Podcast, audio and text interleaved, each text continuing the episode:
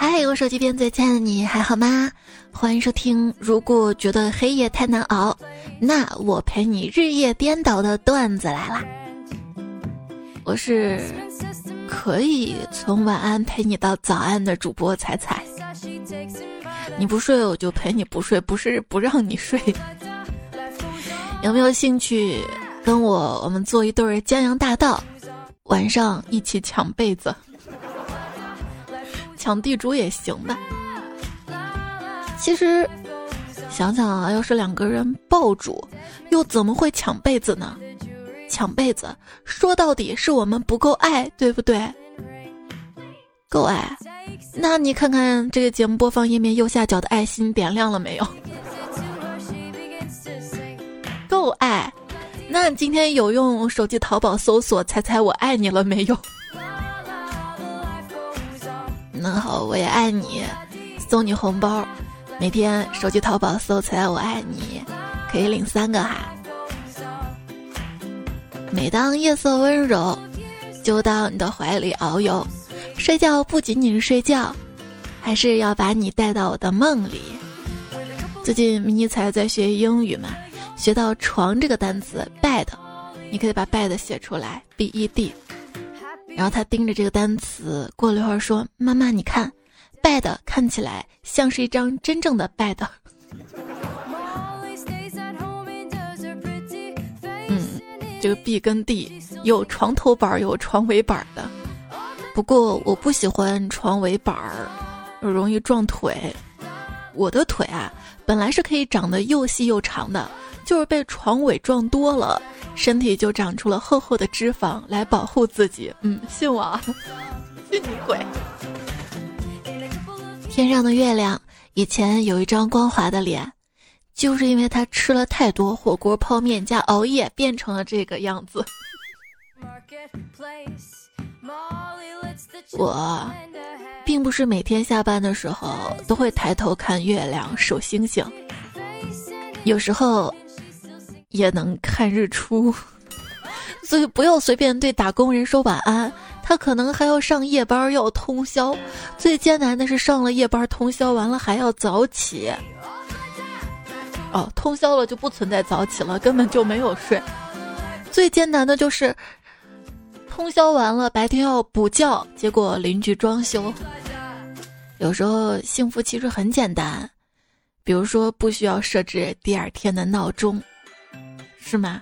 听我们家楼下大妈院子里养的鸡叫声算吗？长年以来呢，我都是听着鸡叫声起床的。明天有个面试，我怕鸡起不来，于是我给鸡调了个闹钟啊。哪儿不对？闹钟又名起床气，同时也是起床气的来源之一。那你就太冤枉闹钟了，他一直在帮你起床，你还要生他的气啊？起床你生气，生的是睡不醒的自己。为什么不能财务自由，不能退休还要上班的自己？闹钟白白背了你的锅呀！晚上定闹钟的时候，我要干翻这个世界。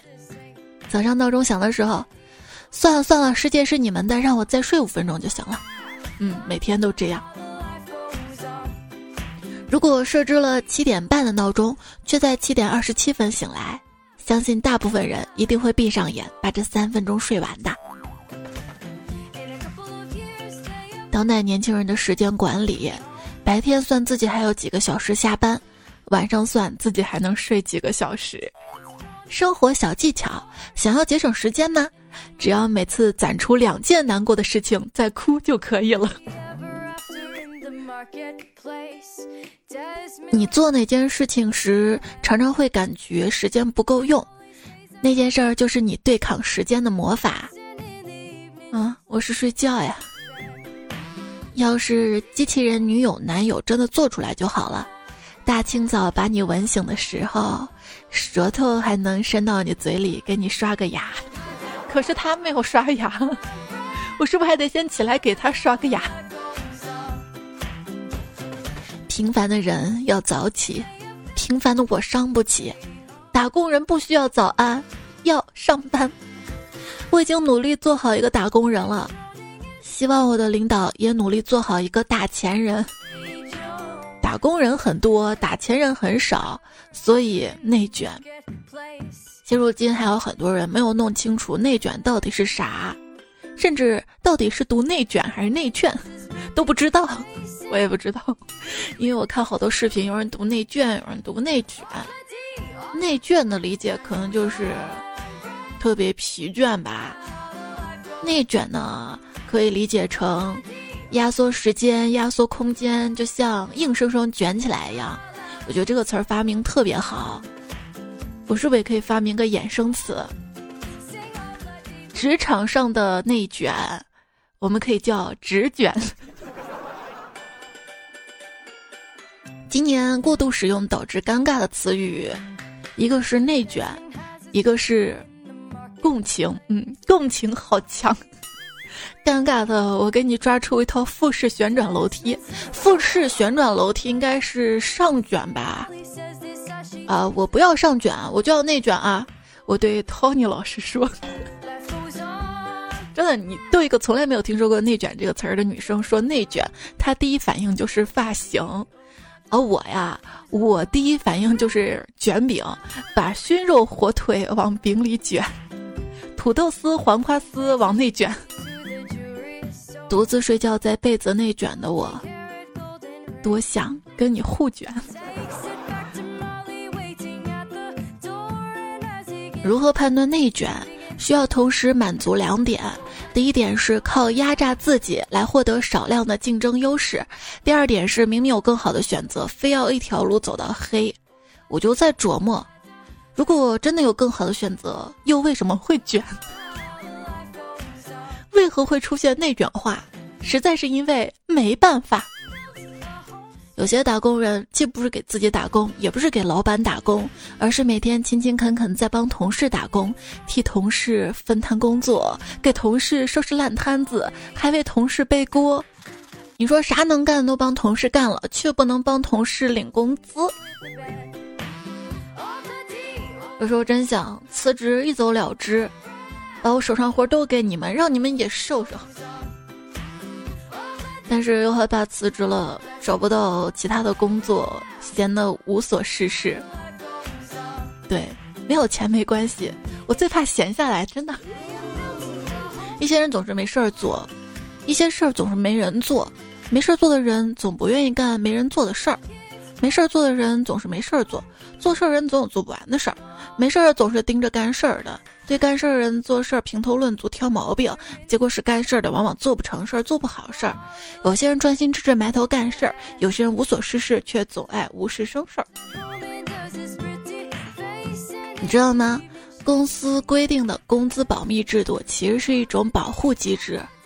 如果你知道自己是赚的最少的，那你还有新工作？你还愿意再帮同事工作？将心比心，薪水的心，是找不痛快的快捷方式。表扬了指鹿为马的，提拔溜须拍马的，辛苦了做牛做马的，整惨了单枪匹马的。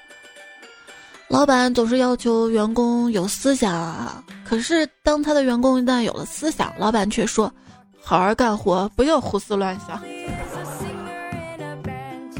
那有时候会走神儿啊。就比如说，我每次听节目前听到什么学配音做主播月入过万这样的广告，我就在想，那主播内卷到什么程度了？你知道吗？当萌新还想入行学中文配音，据我所知，那些大神配音都开始学第三门外语了，真的是三百六十行，行行能内卷。你看最近的话题，九九六啊，打工人啊，内卷化。说明了一个事实，就是丛林资本主义的獠牙终于进化到让大部分人都能强烈感受到其锋利程度的状态。这个年代啊，大家都很焦虑，为了缓解焦虑，学习啊，报培训班提高自己啊，这些是没有错的。可是当我学习完之后，准确来说，等我。花钱报了这些培训班之后，我的一个人生体会就是，往往都是教你怎么赚钱的人，最后把钱赚了，而我把钱花了，嗯，钱呢？然后我还要安慰自己，没事儿，赚不到钱没关系，可能是我不适合干这一行吧，能学习到知识，了解一个新的行业就行了。万一以后用得上呢，知识就是力量。从小老师就告诉我，德智体美劳要全面发展。长大之后发现自己只发展了第五个，劳，嗯，成了一个打工人。想想是，上过美术课不一定能成为画家，上过音乐课不一定能成为音乐家，还是劳动课最划算。大家好好上，看最后都成了劳动人，劳动最光荣。你看，世界在变，人也在变。钢铁般打工意志，则在一代又一代的传承中越发的璀璨。说判断自己工作好不好的方法很简单，就是想象一下，如果你有孩子，你的孩子长大了，愿不愿意他接你的班？哎，我还想到我爸以前经常跟我说，说毕业了就到他的商店里打工。然后就等他老了，我当这个商店的老板。他的这个店呢是卖玻璃的。后来很长段时间我都在琢磨，为什么我爸觉得我适合卖玻璃呢？大概是因为我有一颗玻璃心，我能为自己代言吧。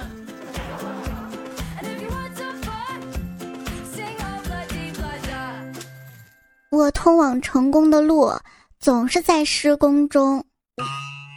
其实我不想沿着我爸的老路去卖玻璃，因为你能感觉到吗？其他周边的建材商户，他们慢慢慢慢做着就做大了，他们的店头就直接改成什么什么建材公司，什么什么大全，就是卖管道都可以写管用三十年，都是一副特别宏伟的样子。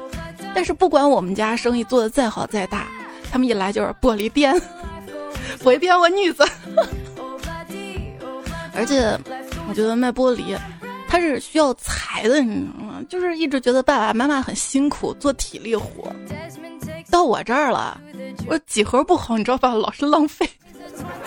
我爸觉得，哎，算了，你不是这块料，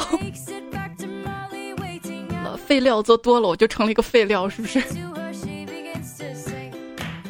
那时候我跟我爸说，爸。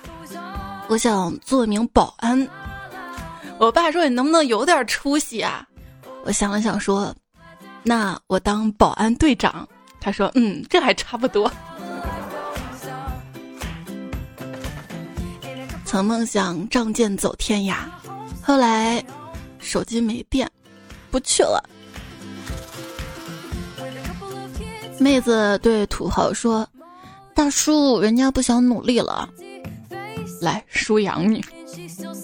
帅哥对富婆说：“姐，我不想努力了。”富婆说：“嗯，姐养你。”我在网上发表说：“我不想努力了。”网友们看到说：“我们也是，我们也是。”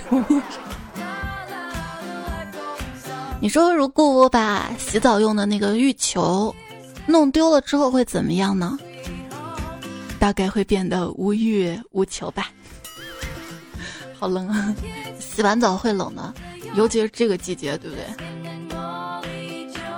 人生要是不思进取，那和无忧无虑有什么区别？曾经想要 KO 生活的我，现在只敢对生活说 OK。我的特长：知难而退，半途而废，吃喝玩乐，熬夜不睡。其实想想，熬夜不睡，至少说明对生活，哪怕是生活当中的一部分，追剧啊、游戏什么的，还没有感觉到厌倦吧。人活着有骨气，即便是个辣鸡，也要做美味的香辣鸡。没想到我都这么大了。偶尔在家点个外卖还得偷偷摸摸的，要不然最近五年内，如果我有个头疼脑热的，我爸妈都会认为我是天天吃外卖吃的。以前啊，判断家饭店好不好吃要观察，比如说判断家店的猪脚饭好不好吃，那你就得去档口看他们家师傅剁猪脚，如果刀法娴熟，手速很快，甚至有点担心师傅会切到手，那味道就不会差。因为只有日售千份的店才能养出最快的刀手。这刀削面是这样的，这天儿冷的，风一刮，出门刮着我头，感觉自己就是个刀削面。对，以前判断一家饭店好不好吃，你要用心的去观察。现在啊，你只要看销量跟评价就行了。众所周知，绳子是螃蟹的嫁妆，越吸水的绳子嫁妆越高。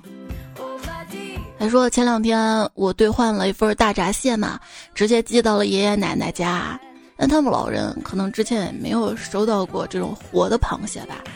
也许不知道，等我第二天去爷爷奶奶家的时候，发现果然包装还没有拆，赶紧打开检查，死了两只螃蟹。我知道死的大闸蟹就不能吃了嘛，因为你不知道它什么时候死的，可能会产生细菌啥的，吃了比较危险。我就跟爷爷说这个不能吃了，但我爷爷是一个艰苦朴素、勤俭节约的人，他就觉得这食物是不能浪费的。一定要吃，他年纪大了要吃出问题怎么办呀？但是扔了吧他又不让，所以我只好吃了。但我吃的比较糙，我也怕吃出问题。哎，要是跟爷爷还吵架，爷爷就说了：“那你到饭店去点个大闸蟹的话，你哪知道人家是拿死的还是活的螃蟹给你蒸的？” 哎呀，说不过说不过。但是等我第二天回想起来的时候。我就特别后悔，我当时应该这样怼，我应该说：“那你在饭店吃出问题了，人家给赔。可是你在家里呢。”啊，扯远了。有一个客人呢，他在饭店点菜，点了一份王八，他想捉弄下厨师，于是就说：“这王八做的真好吃。”厨师想了想说：“是啊，王八都爱吃。”嗯，你说。是对自己做的菜有多自信，才能让一个饭店连 WiFi 都没有？我们家楼下的那个沙县也没 WiFi 啊。沙县是挺好吃的，楼下包子店也好吃，包子两块钱一个。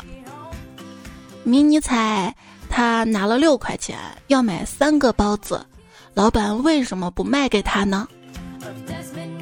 是因为他年龄小，不是，是因为包子还没熟。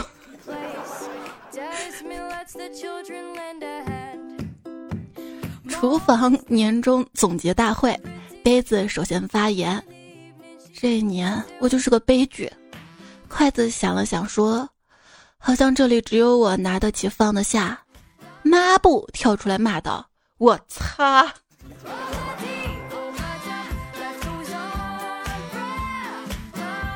小炒肉配米饭，剁椒鱼头也很赞。像我吧，就比较喜欢吃剁椒鱼头，尤其是那个鱼肉吃完再拌上面，美滋滋的。然而我老公呢，他喜欢吃什么？他喜欢吃红烧鱼。他就觉得红烧鱼那个汤汁浇到米饭上好吃，我俩就吃不到一块儿去嘛。那天我们俩就吵架，我说剁椒鱼头好吃，他说红烧鱼好吃，吵吵到最后闹到社区委员会了，大妈就为我们调解嘛。然后大妈就说了：“哎呀，你们俩因为这事儿吵啥吵呀？不要吵了啊！那买上一条鱼，你吃剁椒鱼头，你呢吃红烧鱼，现在就回家做。”社区大妈调解完我们俩的纠纷之后。我们俩又有了新的矛盾，谁去买鱼？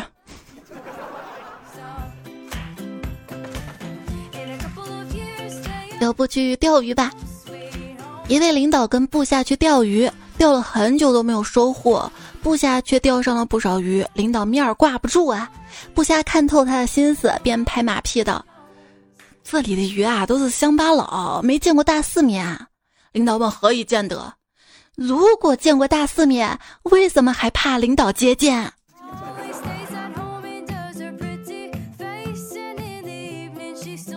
我跟老王一起去河边钓鱼，过了好长时间，老王都没有钓到。我问老王：“老王，你钓了几条鱼了？”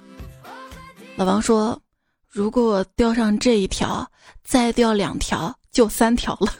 ”：“你也没钓到呀。”我跟老王用实际行动证明了，自己什么都能钓上来，除了鱼。难免就有人感叹：汤姆猫、灰太狼、钓鱼佬，统称为全能的神。最近钓鱼吧火了，大家表示钓鱼会上瘾啊！钓鱼上瘾者走到河边，第一反应已经不再是这个河有多深，而是看看河里有没有鱼。过奈何桥的时候都想甩一根儿。说看到水就想试试，也只能说是初级阶段。重度成瘾者会把鱼竿纳为某种身体延伸的器官，没水也能抛竿儿，就跟打篮球打上瘾，走在路上都要做几个投篮动作一样的。说前几天那几位在港珠澳大桥桥墩上钓鱼的老哥，肯定就属于钓鱼里的高段位了。当你发现你的老公不打游戏了，不打牌了，也不出去喝酒了，而改为钓鱼，你不要高兴太早，这可能是一种更彻底的成瘾性。我为什么要了解钓鱼呢？我不是五行缺水缺金吗？我就感觉，只要我往产河边儿一坐，拿着一根金色的鱼竿，那我就应该人生圆满了吧。没人知道这个世界到底有多少人钓鱼上瘾，唯一可以确定的是，只要有水的地方就会有鱼竿。温泉呢？之前听说有一种温泉里的鱼特别耐热，耐热好几百度，那这种鱼一定不好把它做熟吧？它又不是大闸蟹，直接活的蒸的，你可以先把它杀死。哦，说到温泉，前两天看到一个奇葩新闻，是四川绵阳游仙区渭城镇一个李女士啊，她呢反映说他们家的水井水温最高时候可以达到七十度，希望专家呢来看看这是不是温泉。结果专家来了，说因为这个水井是密闭的嘛，里面有抽水泵嘛，抽水泵漏电导致水温升高的。走进科学又少拍了多少集？差点以为自己要发财了是吧？我这里有温泉，我们家这是龙脉，好泡汤了。哎，有温泉就是可以泡汤了。也是有人发财的呀，最近发财的一波人就是蚂蚁公司的吧。蚂蚁这次上市，员工激励有一千三百七十六亿，人数是一万六千六百六十人，人均八百二十六万。看看啊，之前是谁还在嘲笑马云说九九六的？人家说九九六福报是有这个底气。我跟你讲，我也不怕这种九九六，只要回报够高，我我我强迫头我都要去。有人说我找蚂蚁的哥们儿问了一下，他说手里股票多少，一是看职级，但更重要的是看年限。任职时长的 P 七手里股票比刚来的 P 八、P 九多也是正常的。股份少的是二百到六百万，多的上千万比比皆是。我问这位，他有两千多，不过他们股票变现之后要交很高的税，小一半吧，纯到手没有那么多。真正厉害的是效力多年的高等级大佬，全是亿万富翁。杭州有点厉害，坐拥中国市值第一和第三的公司，还都是民企，财富大量分配在管理层跟员工手里。是啊，想想也是，我们都会用淘宝、支付宝，对吧？那我们是不是也是间接交了阿里税啊？你的税都交到哪里了呢？就比如说我吧，我的工作收入主要是两块，一块是我在喜马拉雅上做主播，那么我这一块的收入。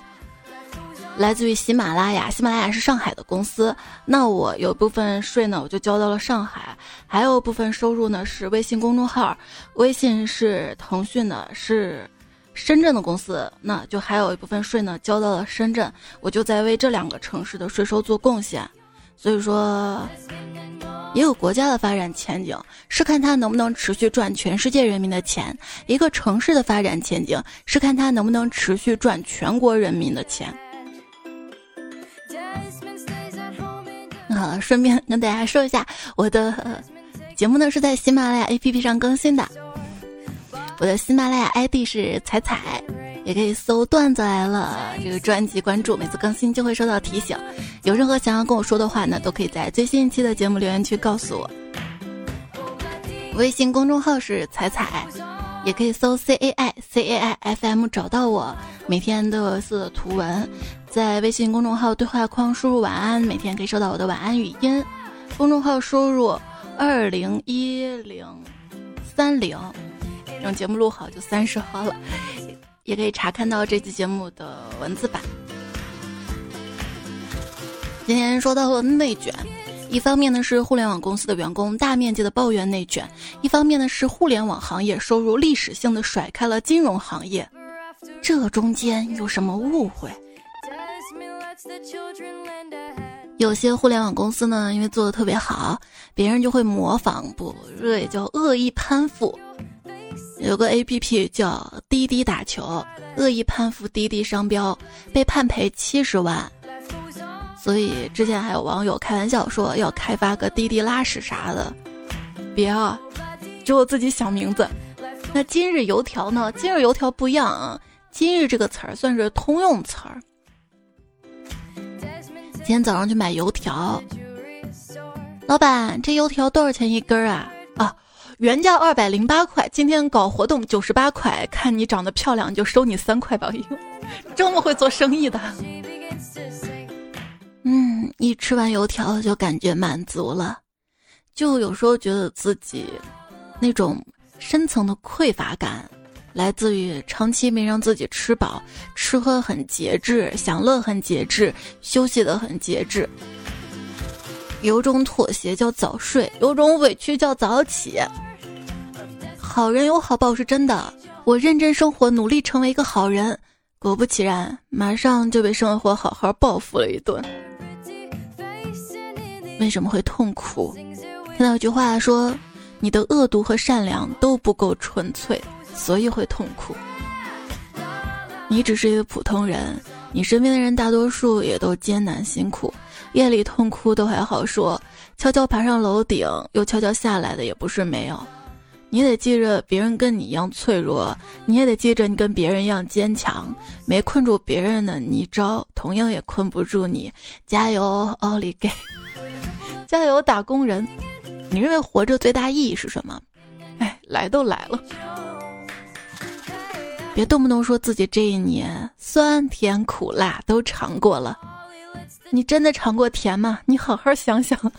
够了，不要说了。要要开心啊！心理学家通过病例分析发现，生气一个小时造成的体力与精神消耗，相当于加班六个小时。所以更别在加班的时候让自己不开心了。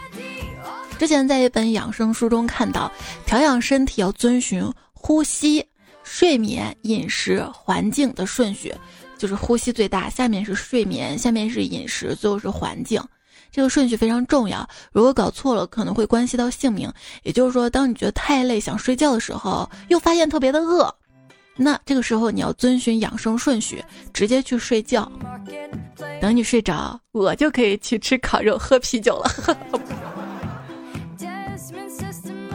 生活小窍门。喝酒的时候，枸杞要事先用开水焯一下，再泡到酒中，否则直接放酒里时间太短，不能发挥枸杞应有的养生功效。说到养生啊，我之前认识一位字母圈的 S，他跟我讲，他已经反复看过中医养生保健类书籍，专门学习过经络穴位按摩，保证每一边都打得活血化瘀，绝不浪费。嗯。据大数据显示，九零后呢已经是保健品购买的主力了。为什么呢？据分析，一方面呢，大家就年轻人嘛，首先要保持美容啊、减肥什么的，所以说辅酶啊、酵素、葡萄籽、胶原蛋白卖比较好。另外呢，就是九九六人群要续命嘛，工作压力大、社会内卷造成的焦虑，促使补血、生津、养气、生发类产品销量增长。老板不舒服，想请假，哪里不舒服？就是上班不舒服。大夫，我身体检查结果怎么样啊？不得不告诉你一件非常难受的事情，你做好心理准备了吗？我做好了。你啥问题都没有，你下午还得去上班啊。我发现环境真的能够影响人类的身体情况，比如说我在办公室经常头疼、腰疼、脖子疼，但是只要一回家躺床上，就哪儿哪儿也不疼了，并且精神百倍呢，手机还能再玩两个小时呢。其实很多人的打工都不能说是打工，而是在卖命。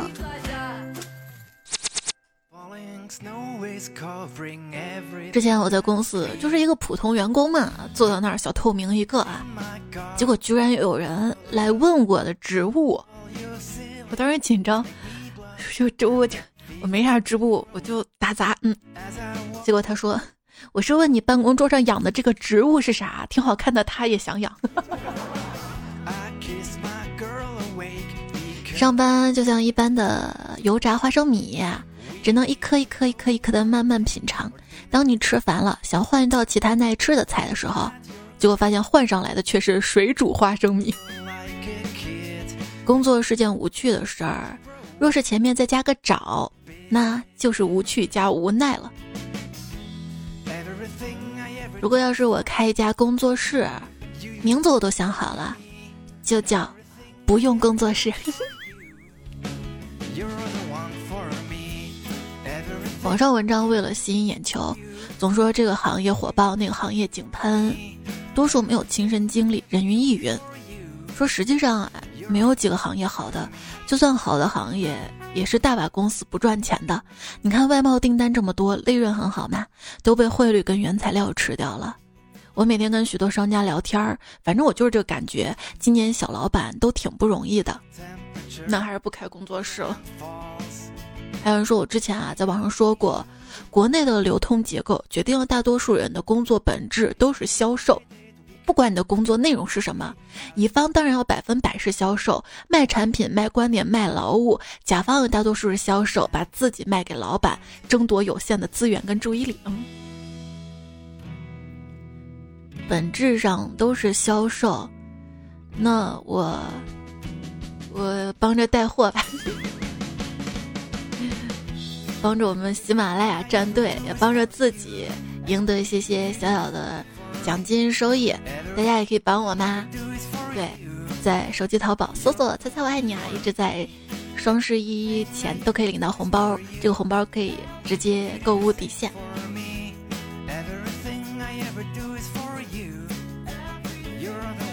小李呢，干了几年的售货员，觉得顾客真的是太难伺候了。这天他在报纸上看到了。交警的报考信息就去了，最后还考上了。一个月之后呢，我就问他：“哎，小李，新工作怎么样啊？”他得意的说：“风吹雨淋的，还老是闻着汽车尾气。不过我很喜欢，因为现在我的顾客永远是错的。”那天实在没车了，上辆黑车，师傅，车都超载了，要是被抓，你不怕扣分吗？师傅说扣分儿，那得有驾照才能扣啊。嗯嗯。最近网上有一个宝马车的司机飙车，后面还有个司机也是自曝自己在城市道路上飙车实在太危险了，在任何时候飙车都比较危险，生命只有一次，你不珍惜你的，你要考虑一下别人吧。希望大家都平平安安的。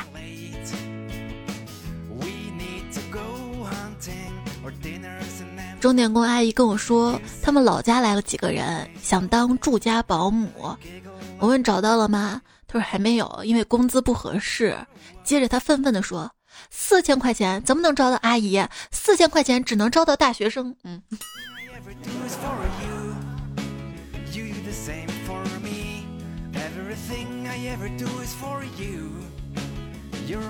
哎，我最近换了个工作，每天都要接待很多年轻美女，没事儿溜达溜达，给你介绍几个。哟，你新工作干啥的呀？民政局的婚姻登记处。哼，你这人家都都登记结婚了，你给我介绍？哎呀，别急嘛，有离婚的。嗯，有耐心不是善于等待，而是善于在等待时候保持良好的心态。朋友们，我们应该像烟花一样，虽然只能绚烂一时，但可以污染空气好长时间呀。污染空气的话，那个源头是要被处理整治的。看留言万能的宝姑说：“我发现自己越强越不容易受气。当大家都发现没你不行的时候，就会慢慢容忍一些你的缺点和不足。当然，如果你还特别好相处，那什么好东西大家都会第一时间想到你的。”陶文静说：“打工人打工活得像人吗？”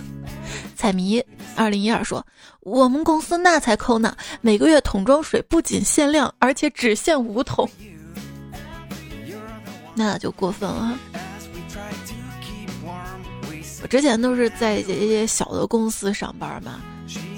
我第一次去喜马拉雅公司的时候，我当时还在想，为什么每个人的办公桌前都放着一盒抽纸啊？这是公司特有的仪式感跟要求吗？然后后来才知道这个公司有多好啊，他那个纸是可以免费领取的。不仅卫生纸可以免费领，再也不用就低三下四的在没带纸的时候问旁边桌同事：“哎，借张纸？” 不用免费的，水也是无限量的，还有咖啡，还有泡面是无限量的。永不言败说：“没有困难的工作，只要钱到位。”对，九九六是福报。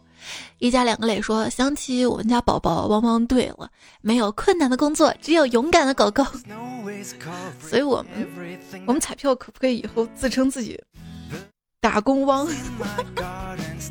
出去别人都嘿早上好打工人，我说早上好打工汪，就知道嗯是个彩票。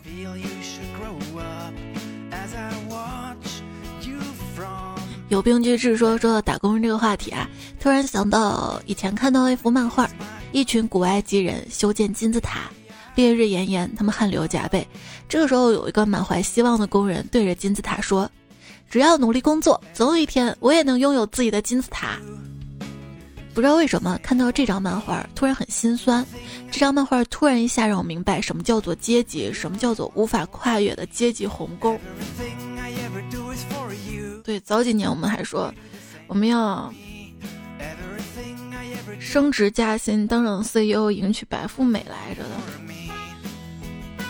他还说，加班文化再这样盛行下去，最后结果就是所有人都在上班时间摸鱼，把工作内容拖到加班时间做。上有政策，下有对策，真以为我们打工人这么好欺负的吗？看，有人摸鱼，有人钓鱼。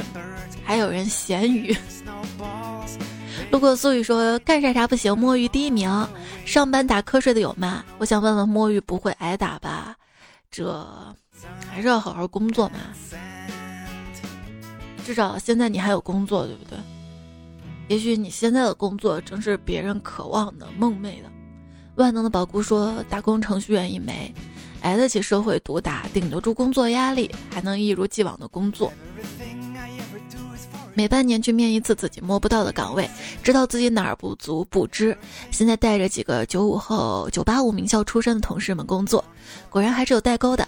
下属有空招呼一起玩儿。其实我喜欢打游戏、钓鱼、骑车、登山、射箭，甚至打游戏当年可是魔兽世界国服有头有脸的大佬。但是为了家，现在我只有一个爱好，就是学习。没 get 到一个新技能，就好像给老婆买了一个钻戒一样开心。和大家玩，那能呢？不是，你给老婆买了个钻戒，是你老婆开心。但是你 get 到一个新技能，你老婆可能没有得到一个钻戒那么开心。哎，管他呢。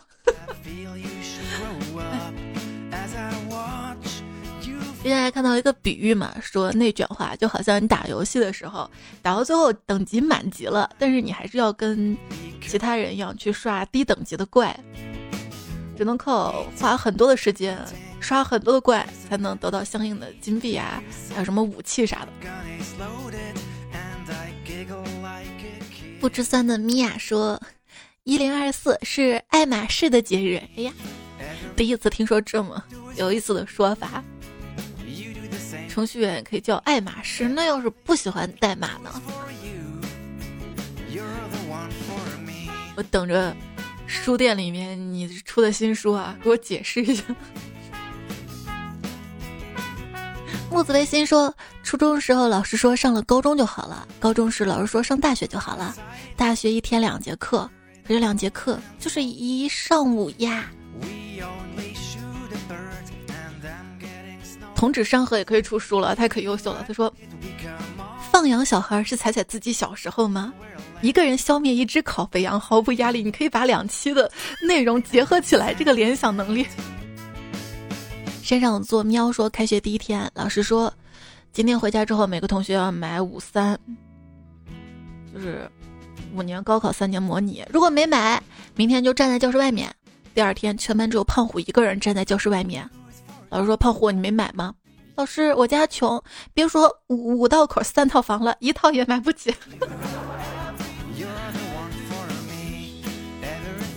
今天好好做五三，明天也许真的有可能拥有五三。马云不是也说过，未来房子是白菜价吗？嗯，我等着。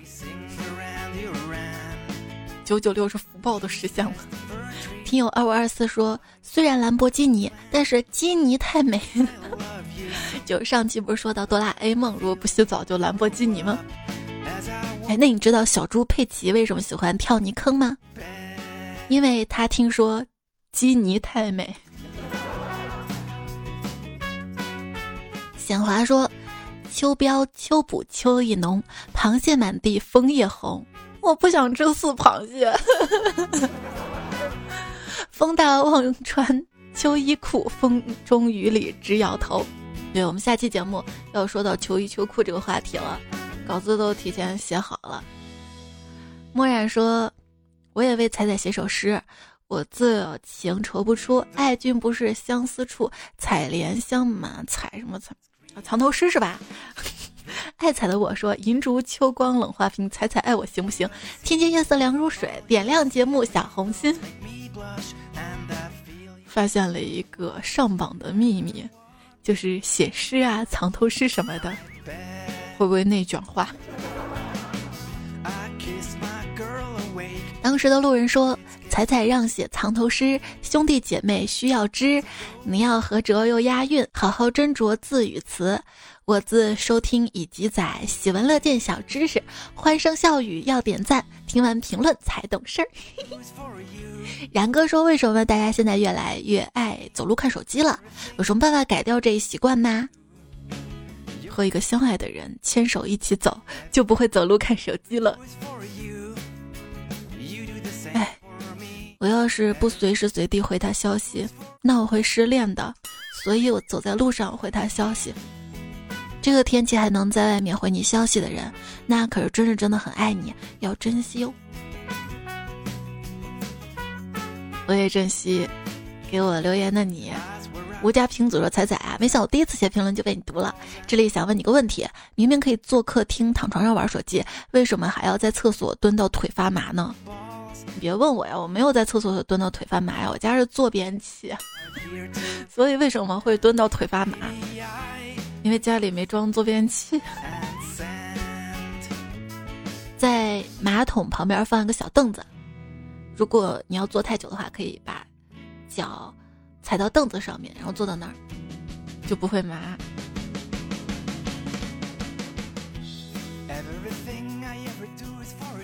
贤妻良母小青鸡说：“哇，一睡醒就有更新，好幸福啊！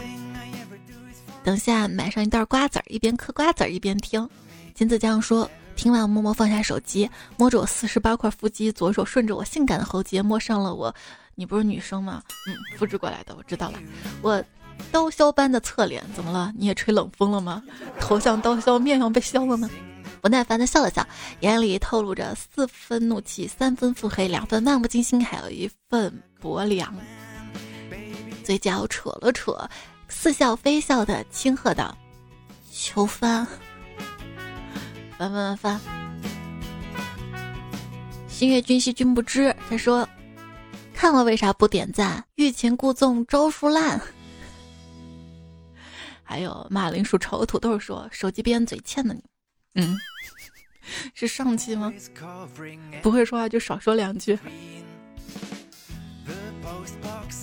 王彩必赞说：“我就不明白了，有些人一直用我的东西，有一天不让他用了，他还生我气，碰上这样的怎么搞？”对呀，一直都让我用你的，怎么不让我用了？狗子，你变了，你不爱我了，哼！问我怎么搞，我就是那种爱生气的呀。你每期都留，你怎么不留言了？哼，变了，不爱我了。